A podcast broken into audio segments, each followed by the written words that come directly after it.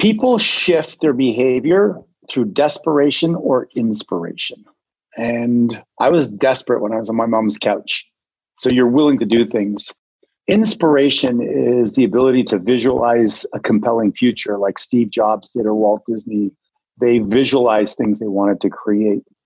The most successful people, you know, in results, like Michael Jordan, they use both.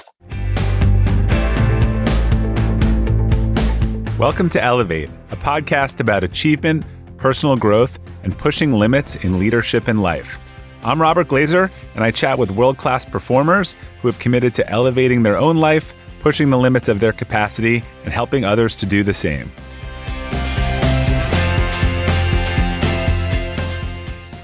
Welcome to the Elevate podcast. Our quote for today is from Walt Disney When you're curious, you find lots of interesting things to do. Our guest today, Rock Thomas, has been described as passionately curious leader. He is the founder and CVO of Rock Thomas International, an organization that coaches others to achieve peak performance and unlock their full potential. He's a serial entrepreneur, a best selling author, a world renowned speaker, and the host of the I Am Movement podcast. Rock, welcome. It's great to have you on the Elevate podcast today. Yeah, it's awesome to be here, Robert. All right. So, you have a unique story growing up as a self described farm boy in Canada. Uh, how did that upbringing sort of impact you then and, and today? You know, the beautiful thing about growing up on a farm is that you are forced to become resourceful, and the horses need to be fed, whether it's Christmas or whether it's your birthday or whether you're sick. And that translated into, I think, me becoming an entrepreneur because when everybody else was like, oh, it's time to go home, or oh, that's difficult, I was like, what do you mean? Let's just get it done. Let's finish. Let's go the extra mile. And then when I got rewarded for that, I just kept on going. So today I have over 40 streams of income, multiple businesses, and I have a skill set that isn't taught in school, but was taught in the farm. And I'm really, really grateful for that. So it's interesting. I mean, I've heard people describe farm environments as as work ethic, but not not as much entrepreneurial. Was there something different about your farm, or did you, you just began to associate that effort with reward? There was something different about my father. my father would literally put us outside, lock the door, and say, Don't come back and you don't get breakfast until the job is done. That's motivating to figure out how to do it. Yeah. We and and every job I did, he would literally come in and inspect it and he'd always find something that I didn't do. Like, you know, you missed a spot there in painting, or you didn't patch that properly, or you left a mess in the corner. And so my brain, in an effort to avoid pain of getting that feedback, whenever I did a job, I would then scan it and kind of go like, okay, did I get everything? What, what is my dad going to say that I missed? And so when I started to go out into the working world, you imagine as a teenage kid, most teenage kids are trying to get you know get the most yeah. with the least amount of effort. And so i would be cleaning pools let's say.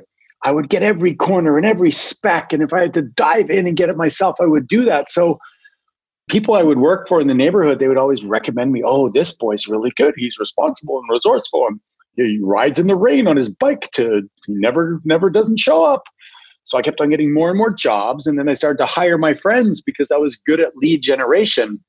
Not, Before course. it was a thing, yeah. Before it was a thing, right? So I just naturally became a leader. And again, in, in all my businesses, it was just go to the forefront, create value, and be solution oriented. So yeah, my father, I think, was the difference maker in that. And did you have a good relationship with your father, or did you sort of resent him for this at the time? Sounds like he was tough. I think you have to define good relationship. I had a very good relationship if child slavery is, yeah. is part of the conversation. That's my how my sister describes it. Yeah. I always wanted my dad to be proud of me. And so I always worked to make him proud. You know, my father passed away when I was in my early 30s and I didn't cry. Why didn't yeah. I cry? I didn't have a relationship with him. Yeah, you know, when you, I always find it interesting when you tell that story. I think a lot of passion is is born from pain, and and and while it seemed to create the right work ethic in you, I was wondering if there was a an opposite side to that that was yeah that was equally as impactful. I mean, I I wish I cried. Yeah, but it's like when you hear of somebody else that on the news that passes that you don't know, you might have a moment like, oh my God, that's terrible. They they died this way or something. And then you move on. And somebody close to you, or like I had a dog die and I I wept because yeah. I had a relationship with that dog. And sadly, my father was, you know, he was a thinking person. He wasn't a feeling person. And we didn't do things together. We didn't play together. We didn't build things together. Uh, I was an employee for him as a child. And so I either did a good job or I did a or I did a bad job. And I rarely did a good job. So so it's not good or bad. It just yeah, just, it is it is what it was that his relationship with his father?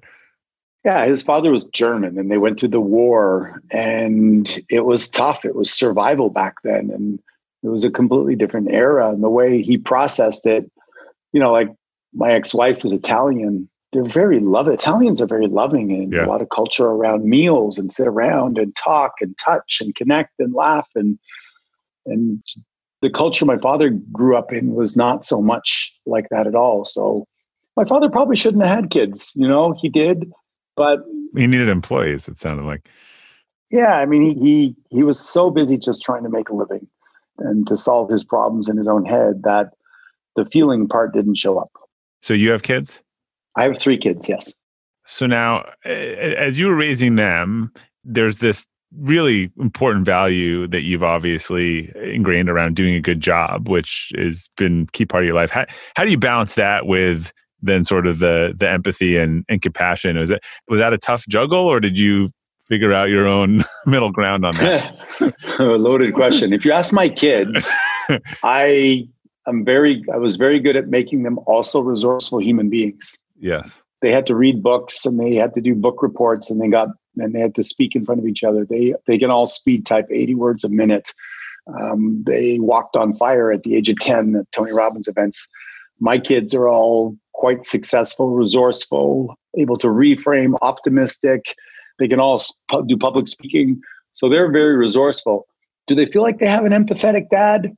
Well, I'm still working on that part. you know, um, the acorn doesn't fall far from the tree.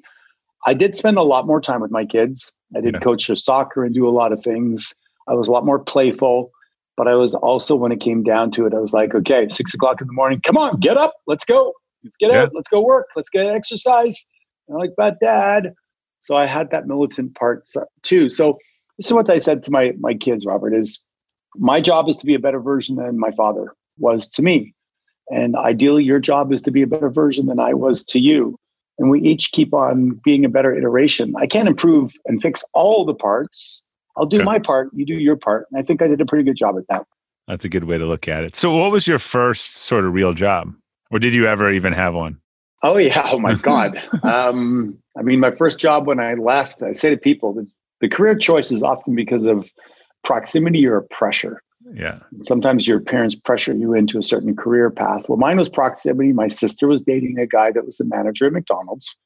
And so I got a job at McDonald's. And that was my first job outside of the farm work and then I went on to just about everything bartending, waiting on tables, door knocking, driving a taxi. I acted in movies.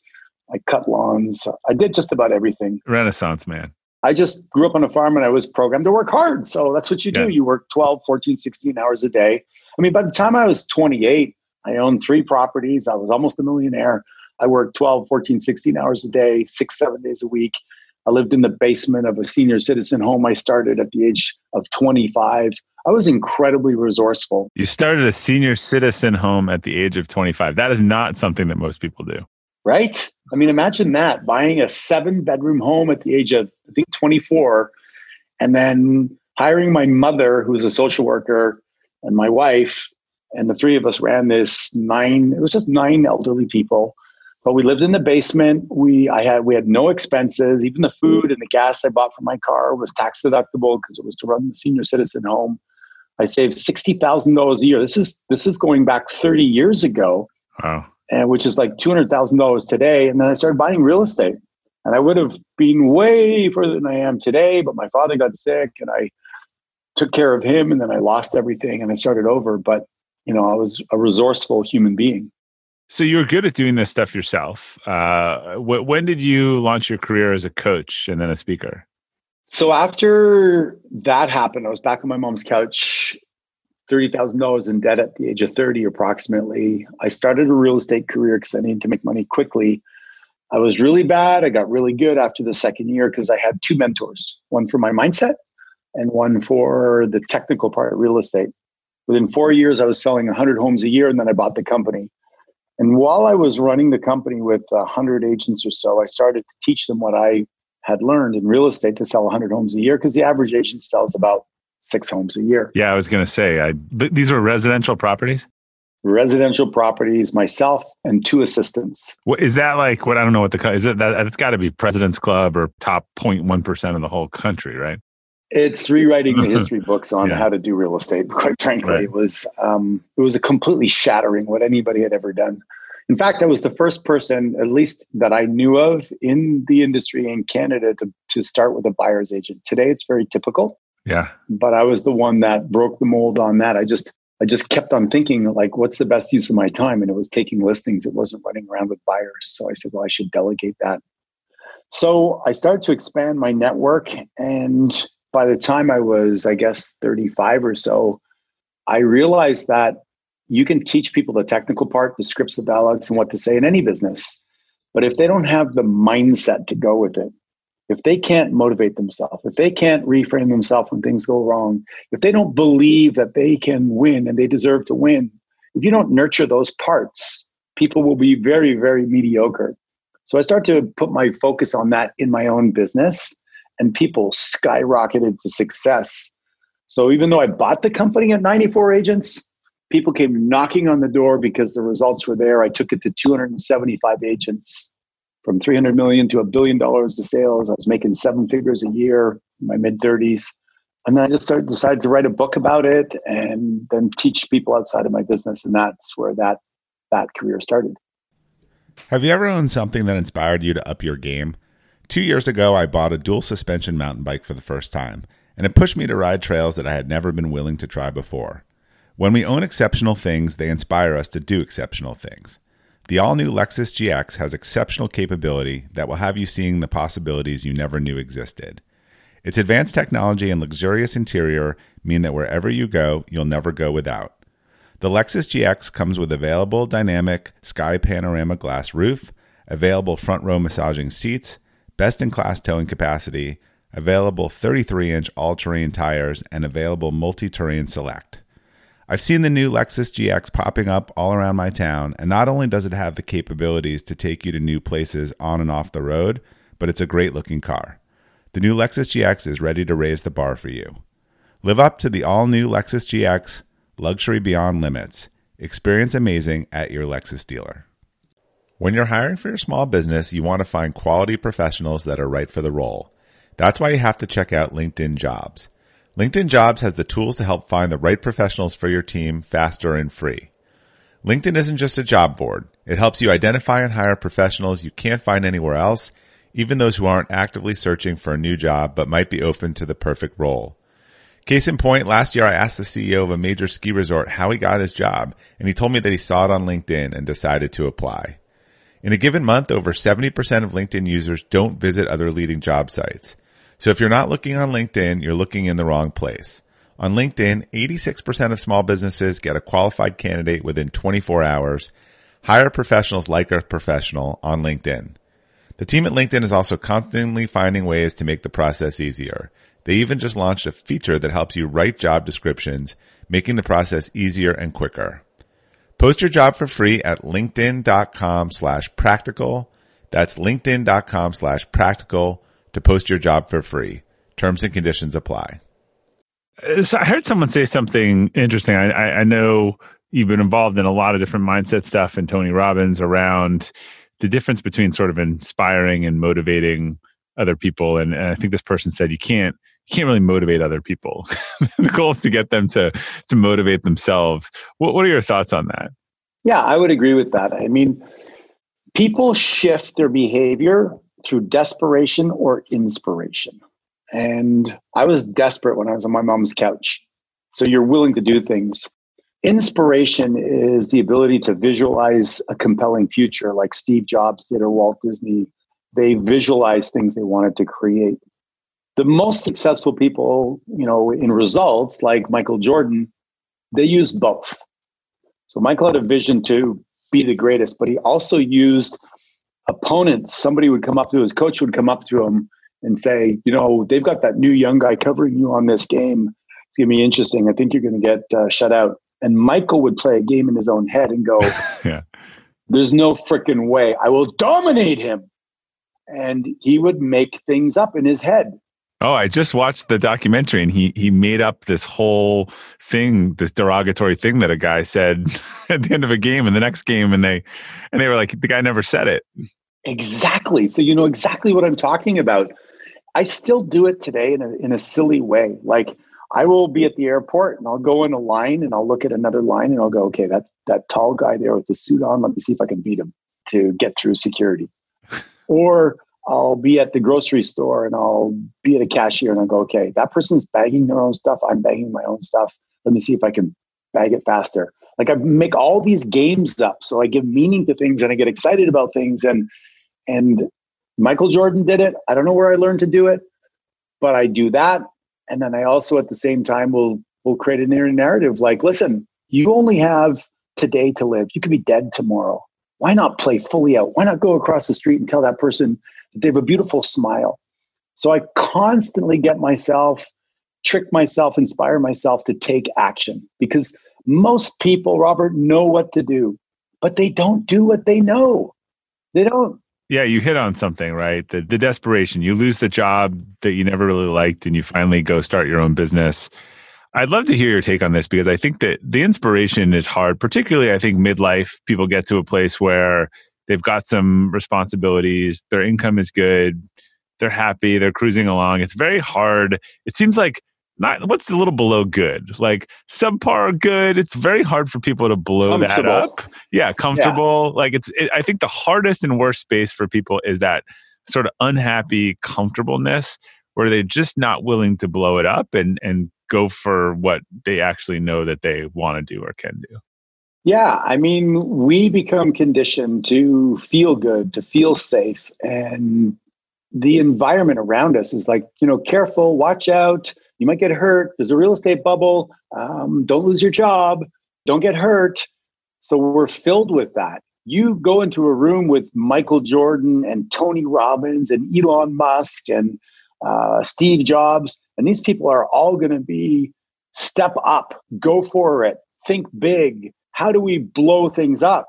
So the narrative of the people around us becomes instrumentally important on how we're going to define our ability or our lack of it.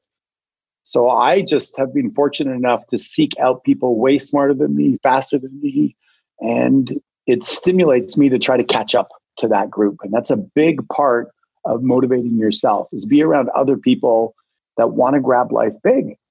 And if you do that, it'll become your new normal. And I'll give you a specific example. I was in Thailand last year for some extreme tennis uh, training. But after I would do the four hour boot camp, I would go swimming. And beside me was the, the Russian national team. And these guys were big boys. Uh, I would eat lunch sometimes around them. Never spoke to them. They spoke a different language, never tried to get into their bubble.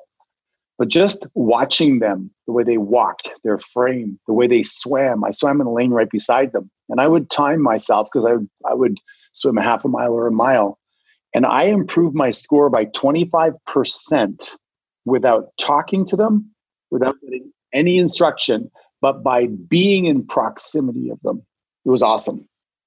Well, I mean, that begs a couple of things. One, I'm sure you're a fan of the Jim Rohn, you know, saying that you are the average of the the five people you spend the most time with. I don't think a lot of people realize how damaging some of their group of five is that they're spending time with. But it also implies another thing that environment probably matters a lot in terms of where you put yourself, who you're around, and whether that, that environment sort of regresses to the mean or, like the story you just told, inspires you to want to do something better. Did you ever see the movie Finding Nemo? While ago, but yes. So for the people that you know don't remember that, it's a little story about a little fish, basically in a small little enclave in the ocean, and then it gets swept out into the greater part of the ocean. and during that journey discovers all these other things that she didn't know existed and all the fears and excitement and beautiful things etc and i think that in life people live in these little cocoons trying to feel safe all the time i started a mastermind group 8 years ago and we call it a tribe of healthy wealthy generous people that choose to lead epic lives and don't apologize for being awesome that's a very good but long title, but that is yes, very clear what it stands for. it took us two days masterminding in a retreat in California up in the mountains to come up with that. So I don't say that yeah. frivolously. It's it's the way we describe it. And, and, can you explain to people too? Sorry, I'm just explain also for a lot of people who aren't clear what a masterminding group is or how it works, because I I think everyone should be in one or more of them. I agree. I mean, it comes from Napoleon Hill's Think and Grow Rich and all of the successful people back in the day, the Andrew Carnegies of the world and the Rockefellers and all these people, Ford, they basically said, look, I don't have all the solutions in life, but if I surround myself with five or 10 or 15 people that have, you know, different ideas, engineers and and smart people in different avenues, then we can build these huge companies and we can thrive. So it takes the vision and then you collective mindset of all these different minds and then when you have an idea, you go, okay, we want to build a eight cylinder engine. Oh, that can't be done. Okay, everybody put your brain together and figure out a way. So we created a mastermind group of people that want to lead epic lives and we don't want to wait till we're 65 to retire and do cool stuff.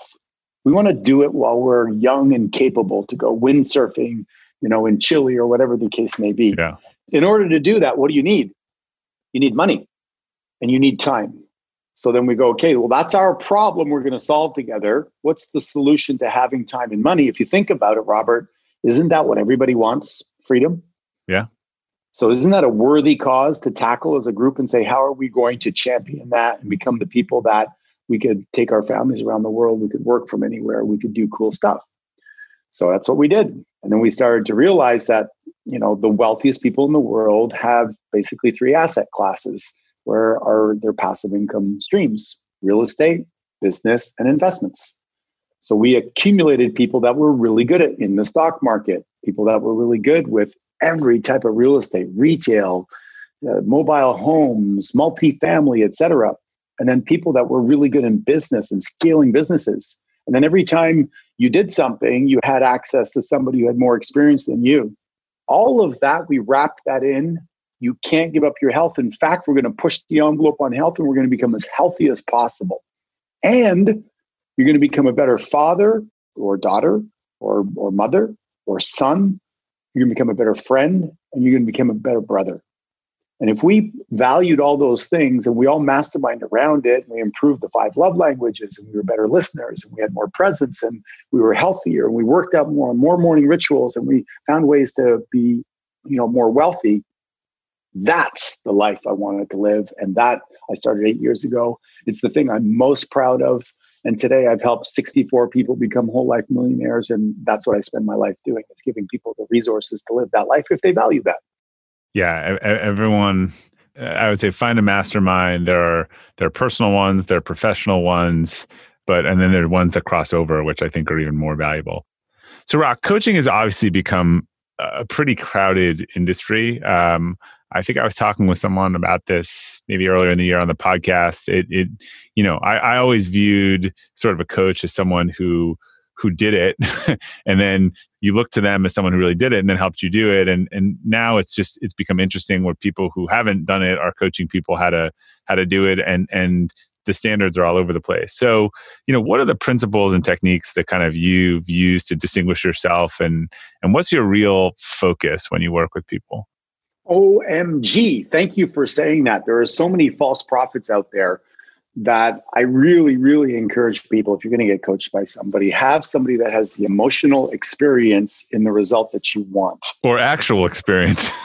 right. And and that's a hundred percent it. And and the reason I say emotional is that if you're going to talk to somebody that you want to run a marathon, and they don't have the physical, emotional experience of what it's like to run around on the 24th mile when you got shin splints and everything is screaming at you. I don't think that's the person that you should be getting coached by. Not to say that there aren't people that maybe have studied it and have a real technical aspect that could help you, but definitely working with somebody that's been in the trenches is, for me, is absolutely crucial. Yeah. I learned from Tony Robbins. I've done 74 events with Tony. I've listened to him speak for umpteen hours, probably the equivalent of about three PhDs. I've watched him do interventions. And so I've, on an unconscious level, you know, embodied the ways that he can do pattern interrupts. I've studied NLP, hypnosis, etc. So I use I rely mostly on that. And most people in coaching, again, they know what to do, Robert. They don't do what they know. So they basically need to be woken up and then at that moment give them an action item and be held accountable. So that's the strategy I use. It's it's effective, but I'll tell you what, the masterminds actually in my opinion work better. I'm going to tell you why. When you hire a coach as a conflict of interest that you're paying me let's say $1500 an hour to coach you. At some point in time I don't want to be a complete dick because you might fire me or you might find a reason not to renew the contract. Does that make sense? Yeah, like you said you do this 3 weeks in a row and you didn't get off your lazy ass and do it. Right. And I might be more animated and colorful than that. I didn't think that was particularly nice. So you say yes. So so that becomes a conflict of interest. Then you've heard of accountability partners. That's where you and I agree to meet every Wednesday morning at 8 a.m. and talk about our goals and hold each other accountable. And that's definitely a level up, in my opinion, because now we aren't paying each other, but we have more of the spirit of a, of a common goal in harmony. But I also found that let's say you're busy or you're on a flight that day to go do a talk or you're visiting your grandmother or whatever. Now I'm on my own, it doesn't happen. So we found that the mastermind group and putting people into groups of six people where one or two people don't show up for valid reasons or they're on a plane or what have you, the quorum is enough to keep everybody moving forward. Yeah. So over the years, I've just refined the ways that that people transform in life, and for me, the mastermind is the most powerful tool. So, in terms of you know being a coach, I know uh, one thing you've talked about too is that you've learned a lot from mentors over your career. I know a lot of people naturally want to mentor others. What are mistakes that people make when they're either trying to be a mentor or find a mentor? Well, first of all, if you're going to find a mentor, here are my rules for it. Number one, it should be somebody that you respect and admire. And what I mean by that is you can have, there's a lot of people that respect Donald Trump's results, pure and simple, in that he was able to become a billionaire. So they may not admire him, they may not like his methods, but they can't argue with the fact that he got a result, as an example. Yeah. There are athletes that can get results, but they can be complete idiots and they're pompous and they're rude and they and they'll do anything to win. Roger Federer is an elegant athlete. Uh, Andre Agassi, not necessarily so much, to give an example. Number two is you need to add value to that person's life. So when I hired Tony Robbins, the value I added is I gave him $100,000. I've had some other people that I've done things for them. I've brought them tea, coffee, picked up their dry cleaning, washed their car, did things around the office for them at a different level. They may have been just a little bit better than me.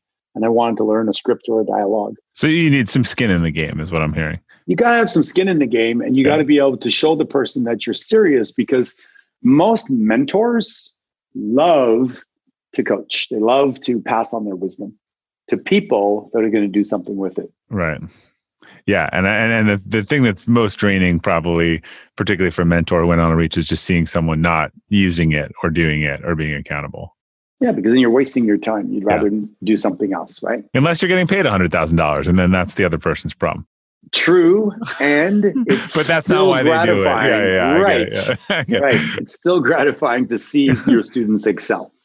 And then, if you're a mentor, some of the things that I think are crucially important is you've got to make sure that that person understands what I call the me, we, they. So ideally, they see you doing what you've been good at. So if Michael Jordan's going to get better, or say Kobe Bryant, he saw Michael Jordan perform.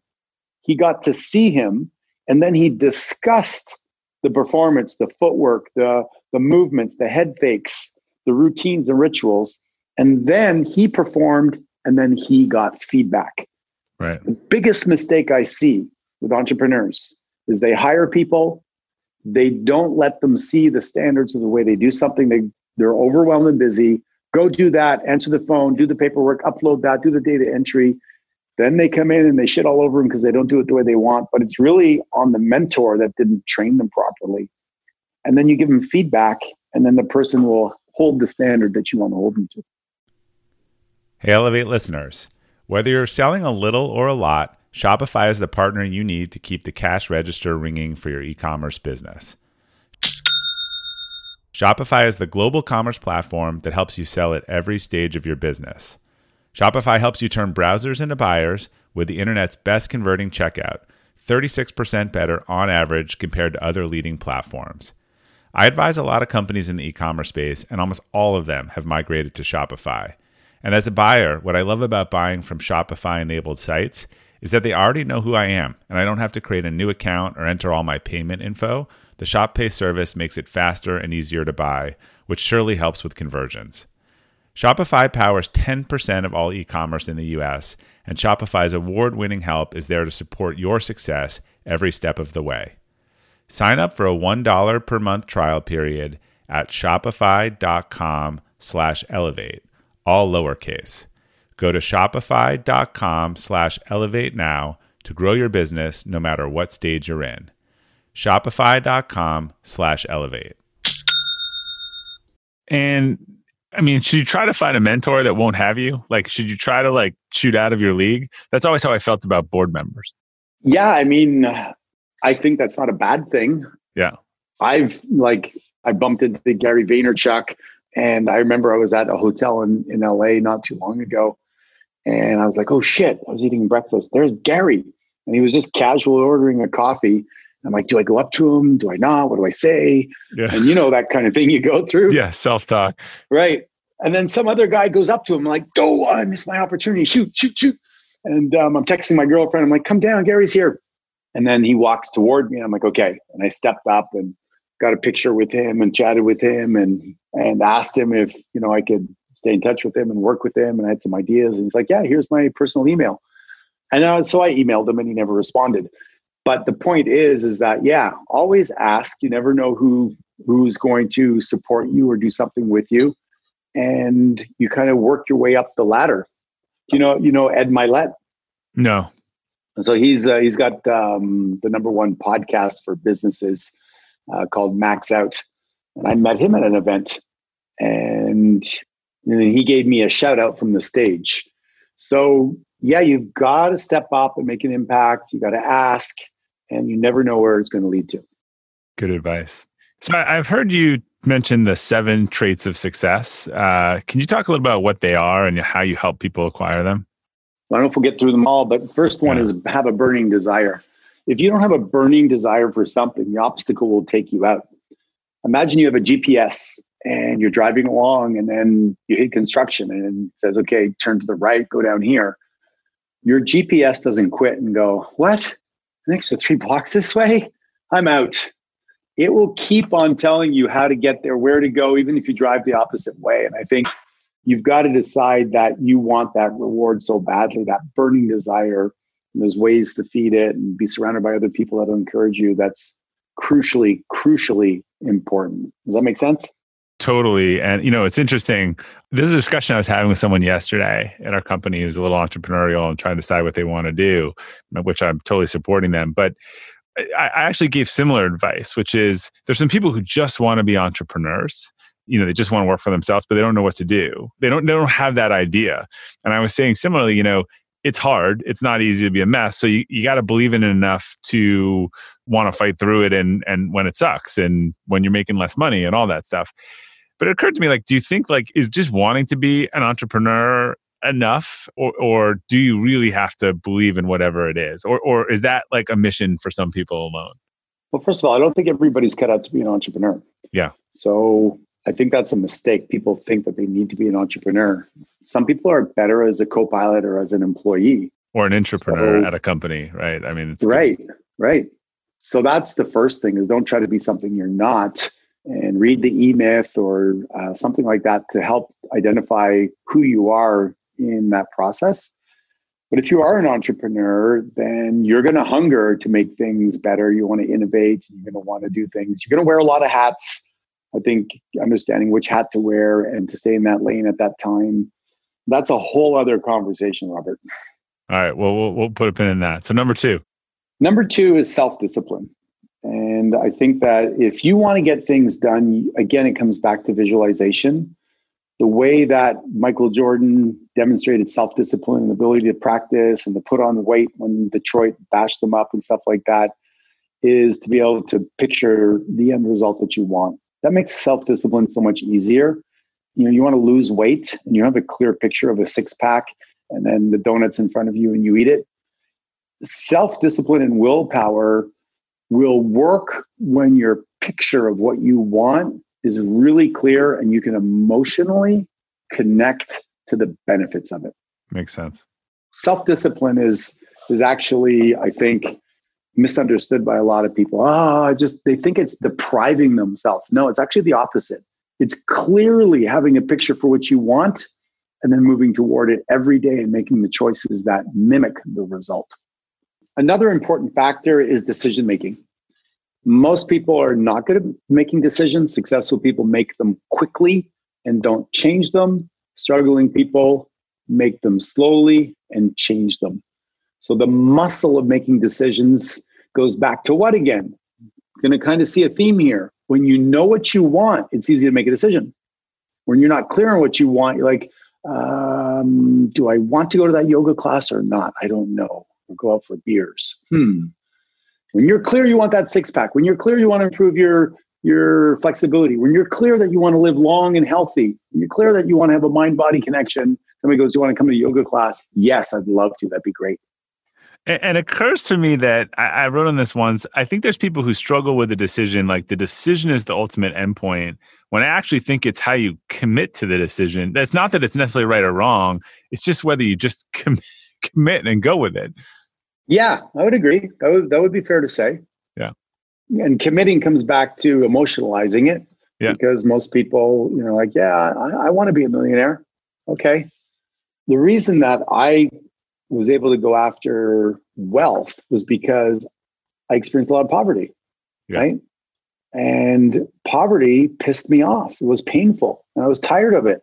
I remember when it happened, I was 14 years old and my brother teased me around getting, um, you know, he had a, a, little motorcycle and I didn't. And he let me sit on it, rev it, and then he'd push me off and he'd ride off laughing in my face. this is so hmm. much fun. And that yeah. bothered me so much that I I worked every day after school making extra money every weekend until the day I was 14, I bought my own little scooter. So if you don't access the emotion, it's going to be really hard to overcome the obstacles to lead a great life. All right, what's up next? So the next one is what I call the power of physiology. Most people don't use their body to their advantage. And so I learned this from Tony is state change, physiology first. I'll be well known for doing push-ups in the office or squats when I'm pumping gas. I'm constantly priming my body to serve me, not to let it slow me down or feel bad. I'm a vegan. I fuel my body with uh, a plant-based diet. And I think that most people, unfortunately, don't understand that the food that you eat requires energy to digest. So they bog themselves down. They know more about the fuel they put in their vehicle than they do about the fuel they put in the vehicle called the body. Yeah. And they therefore never operate at the level I do. I'm 57 years old and I have an insane amount of energy. And people are like, How do you do it? Well, it's like anything else. Success leaves clues. I could tell you, but guess what? most people won't want to do it. Oh, you know what? It's okay to eat this or eat that. It doesn't really matter. I just think physiology is a big part of success. What do you think? Oh, uh, yeah, absolutely. I would say, look, I haven't met a tired, exhausted employee who who's really focused, or, or just not even employed person who's focused on their goals and patient with people. And I mean, it, it yeah, it impacts everything. Remember when Michael Jordan had the food poisoning? Did you get yeah. to that part yet? Uh, yeah. I mean, he had food poisoning. He ate an entire pizza that, that something was off, and um, and he defied that, and he went out and performed the classic last shot win. That's obviously a mental part of the game, but it's also years of physically David Goggins-ing it, right? Is pushing yourself beyond physically what you accept and tolerate in the body. I think physiology is a big part of it. Touched on it is your peer group. Who are you hanging out with? And like one of my coaches said, when I say something, he goes, Whose voice is that? Hmm. I go, what do you mean? Whose voice is that? He goes, well, where did you learn to say, I'm tired or that'll never work? You didn't make it up. You weren't born saying that phrase. You picked it up somewhere. And I was like, oh, uh, actually, that's John or Mary or my dad. So, who you're allowing yourself to be surrounded with is eventually going to set the tone for how you show up. And so then I'm very, you know, intentional about being around people that think bigger than me and are more athletic and stronger, et cetera.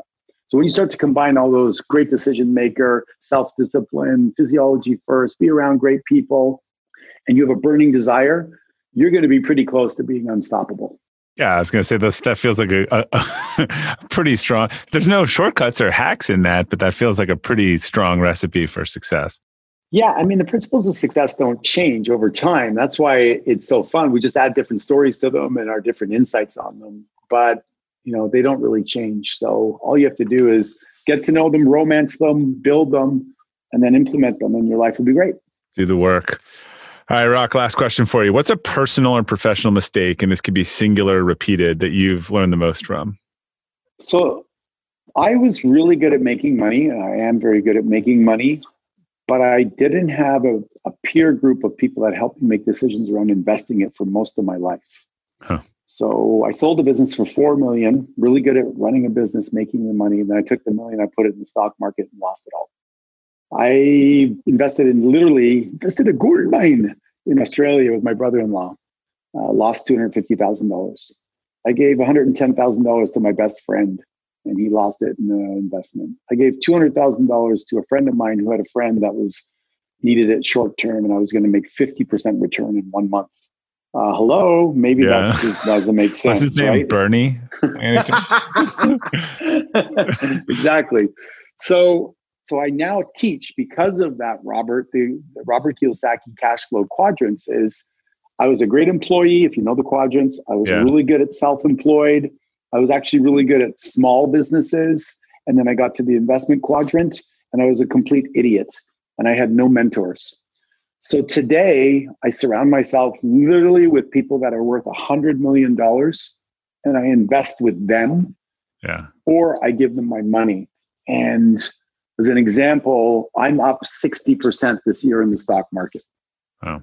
My investments in student housing, 19% per year for the last three years without doing anything. Just give it to the operator. I'm into industrial and self storage because of what's going on with COVID. We've pivoted and we move our money to that because that's the next explosive asset class. So I'm comfortable and consistently getting between 20 and 50% returns on my investment that is radically different to what I did during my 30s and 40s, where I took my hard earned money and I lost it all. That's a very good lesson. So, Rock, how can people learn more about you and your work? rockthomas.com. You can go there. You'll learn a whole bunch. You'll get a whole bunch. You can go to my podcast, which has just been rebranded. It's now called Rock Your Money, Rock Your Life. And you'll hear some really cool interviews uh, there on how to really find the vehicle here's what i believe in teaching robert is there's a vehicle for you for everybody that will help them become financially free we just have to find out which one resonates with you yeah. and then we need to place that firmly on the 10 rules of success. And when you have those rules and you practice them and you get better at them then you are pretty much guaranteed to have this my belief is an epic life where you can you know be free. And that's my goal is to help people become financially free so they can spend more time with their families and doing stuff that they really love. Yeah i was in one of my mastermind groups this morning and the word freedom was the most common thing discussed in one of the scenarios that people were doing things for different various versions of freedom it is the very core after doing this for 30 years robert when you ask people, people want cars and they want houses and they want businesses and all that, but they don't really want that because when you have a business, you have responsibilities and you're still stuck. There's degrees of pacificity. So I think you hit the nail right on the head. What people want is this feeling of freedom. Everything else is the vehicle or the means to get that emotional state.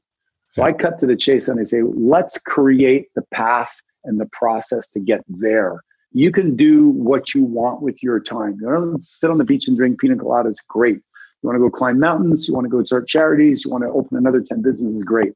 But let's first get you free. Sage advice. Well, Rock, thanks for uh, sharing your story with us today. You shared some great wisdom, and I hope people will take it to heart. Yeah, my pleasure as always, Robert. Thanks so much for uh, having me on your podcast. All right, to our listeners, thanks for tuning in to the Elevate podcast today. We'll include links to Rock and his work on the detailed episode page at robertglazer.com. If you enjoyed today's episode with Rock, I'd really appreciate if you could leave us a review. It helps new users discover the show and the content. It only takes two seconds. If you're listening on Apple Podcasts, select the library icon, click on Elevate, scroll down to the bottom to leave your rating or review. Thank you again for your support. Until next time, keep elevating.